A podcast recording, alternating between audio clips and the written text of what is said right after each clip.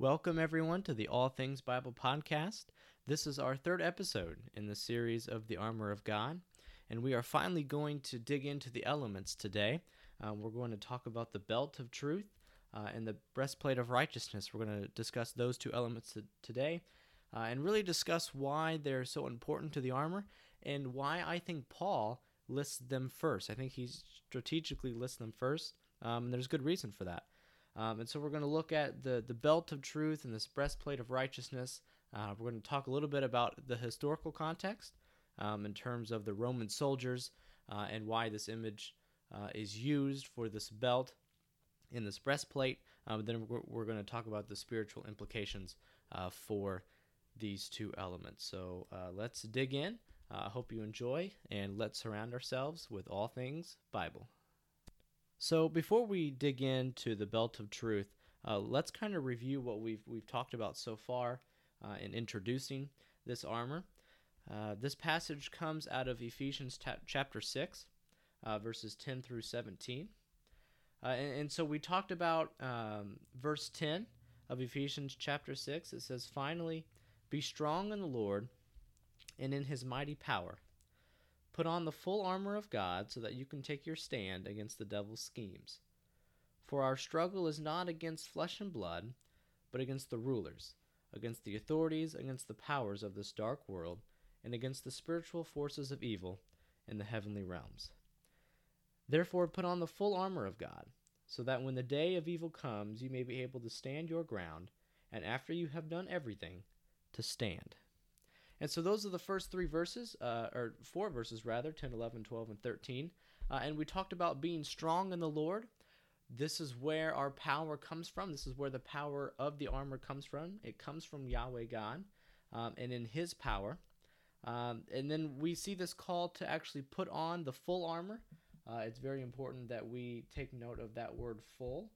Um, that, and as we'll see as we discuss the particular elements, the elements really start to rely on each other, uh, and, and and so we get this idea that they're all linked together, um, and that we need the full armor to be able to stand um, against the devil's schemes, as we see in verse eleven. Uh, and then the last episode, we talked about verses uh, twelve and thirteen, uh, really who our struggle is against. And, and, and verse twelve is really about the why we have this armor, why we need this armor, and who this armor is defending against. Uh, it's really against, Paul comes right out and says, hey, it's not against flesh and blood. Our struggle, our battle is not against each other. It's not against other human beings that God created in his image. Rather, it's against the rulers, authorities, and powers of the dark world. Uh, it's Satan and his uh, rebellious angels, Satan and his rebels uh, that we're fighting against uh, and against the, the spiritual forces of evil in the heavenly realms. Uh, and we talked about how Satan really wants us to think, he wants us to believe that our struggle is against each other, so we don't see uh, the deeper, darker secrets um, that Paul and, and the truth exposes here, that our real, true enemy is not against each other, but rather it is the forces of evil uh, that are underlying our actions and our thoughts um, of us humans. Uh, and so, and then in verse thirteen, we see a, again a call to put on the full armor um, so that when that day of evil comes, when the day of trial, when the day of suffering, when the day of persecution comes, uh, we will be able to stand our ground. Uh, and so that's kind of a review, and then we're going to pick up in verse fourteen um, today. So let me just read verse fourteen, and then we'll kind of talk about it and get into these elements. Uh, so Ephesians chapter six, verse fourteen, it says this. "Stand firm, then, with the belt of truth buckled around your waist, with the breastplate of righteousness in place." And so we get this, we see these two uh, elements, the belt of truth and the breastplate of righteousness, so, so important to the armor. Uh, but even before that, uh, in verse fourteen, the first two words we see there is the word "stand firm." Uh, it, it's kind of concluding or kind of exposing the truth that Paul just talked about, about uh, be, being able to stand your ground. Um, and, and so we see that this "stand firm" uh, is, is kind of the embodiment of what the armor is supposed to be. Uh, and so when I think of it, I think of when I think of a warrior going to battle, uh, there's offense and defense, right? The, the soldier defends himself and the soldier also attacks. Um, and we're going to talk about offense and defense a little bit. But really what Paul is painting this picture of is the soldier just standing his ground. We just get this picture of a soldier standing there, um, not swaying any direction, but it's, he's just standing firm right where he's at. Um, no matter the blows and the attacks that come his way, um, he is just standing his ground and he's not moving. Um, and, and I think that's very important, a very important concept when we talk about this armor. Um, it's not that we're going one way or another, uh, but it's just that we are standing our ground um, and, and ready to defend with the armor that we have in God. Uh, and so we see this this we this call to stand firm, and then we finally get to the first element, which is the belt of truth. And there are so, so many cool uh, implications and little things about belt and truth and all of these different things. Uh, so, so let's just dive into that. Uh, but before we get into any um, implications at all, let's just talk about what truth is. Uh, because when we see the word truth, I think oftentimes we use it in a subjective way, um, and truth is different for everybody. But there is only one truth uh, that the Bible talks about. Uh, and so to answer this question, to get a real good understanding of what this belt of truth is, we have to understand what truth is. Uh, we kind of have an idea of what a belt is, even in ancient times. Um, that's not too hard to comprehend, but the idea of truth can be um, if we're misguided by false truth. Uh, and, and so I think the best definition of, of truth that, that we can find is in John fourteen six, uh, when Jesus himself says, "I am the way, the truth, and the life." He says, "I am the truth." Uh, and, and so Jesus defines this truth as being himself um, and everything about him. It's the gospel of truth. It's it's the crucifixion. It's the resurrection, the forgiveness of sins, eternal life. All of that are truths um, that lie within the embodiment and the idea um, of Christ Jesus. And we also see that what that this truth, uh, this good news, what what what Christ is, Uh, will also set us free. Uh, we see that in John eight thirty-two, that the truth will set us free. Uh, and, and so this truth about Jesus gives us this um, this idea of freedom um, from the bondage bondage of sin uh, and death, uh, and that this gift that we see in Ephesians two eight is, is um, the gift of God, and that's eternal life. Uh, and so that's the truth that we have, is Jesus uh, and the message of the gospel. That Um, is truth. Um, but what about the descriptions of truth? Um, we, we have different descriptions, and, and so right here, Paul describes the truth as a belt. Um, and, and these little descriptions and these little implications have, have a lot of details. Uh, so let's talk about that for just a second. Um, so let, let's notice that just the idea of truth is mentioned first. Uh, the belt of truth. Truth is, is the first element mentioned. Um, and this is so, so important. Uh, because without knowledge of truth, without knowing what the truth is, uh, the rest of the armor is completely useless. Uh, without having the foundation of truth, uh, the rest of the armor falls apart. Um, and, and this is really why it's most likely described as a belt. Uh, because a Roman soldier's belt uh, was really not a fashion statement. Um, it had a very specific purpose, um, and that's what it was used for. Uh, for one, the belt um, held up the garments underneath, kind of like we do today, hold up our pants or shorts or whatever. Um, and, and so we get this idea of this image of truth um, holding up uh, and being the foundation for all the other pieces um, of the armor that we will continue to read about. Um, truth is the foundation. The truth of Jesus Christ is the foundation in which we build upon um, and on which we increase our faith. Uh, here, um, it's presented as the foundation for which we guard uh, and build to defend against the forces of evil. We have to come back to this foundation. We have to come back to Jesus Christ to be able to defend, to defend against Satan's schemes um, and, and the evil forces that are in the world. Um, and so whenever we get doubts of, of why God and, and why this, and we start having, we start doubting our faith, um, that's maybe a day when evil comes. And that's why we can come back to the truth, uh, to be sure and to reassure ourselves, uh, and to get rid of the doubts uh, that creep in. Uh, and, but the belt also had another use um, for the Roman soldier, um, and it held the soldier's weapons. Uh, and, and most of the time it was a sword that the soldier would carry. Uh, and, and, and so the belt held the soldier's sword in battle. And, and it's interesting because Paul, later on in this armor, will mention a sword. And he says that the sword, it's a sword of the Spirit. And he says, which is also the Word of God.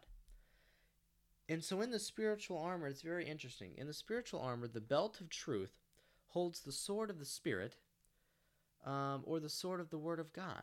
And so we get this analogy, this metaphor of the belt holding up the Word of God.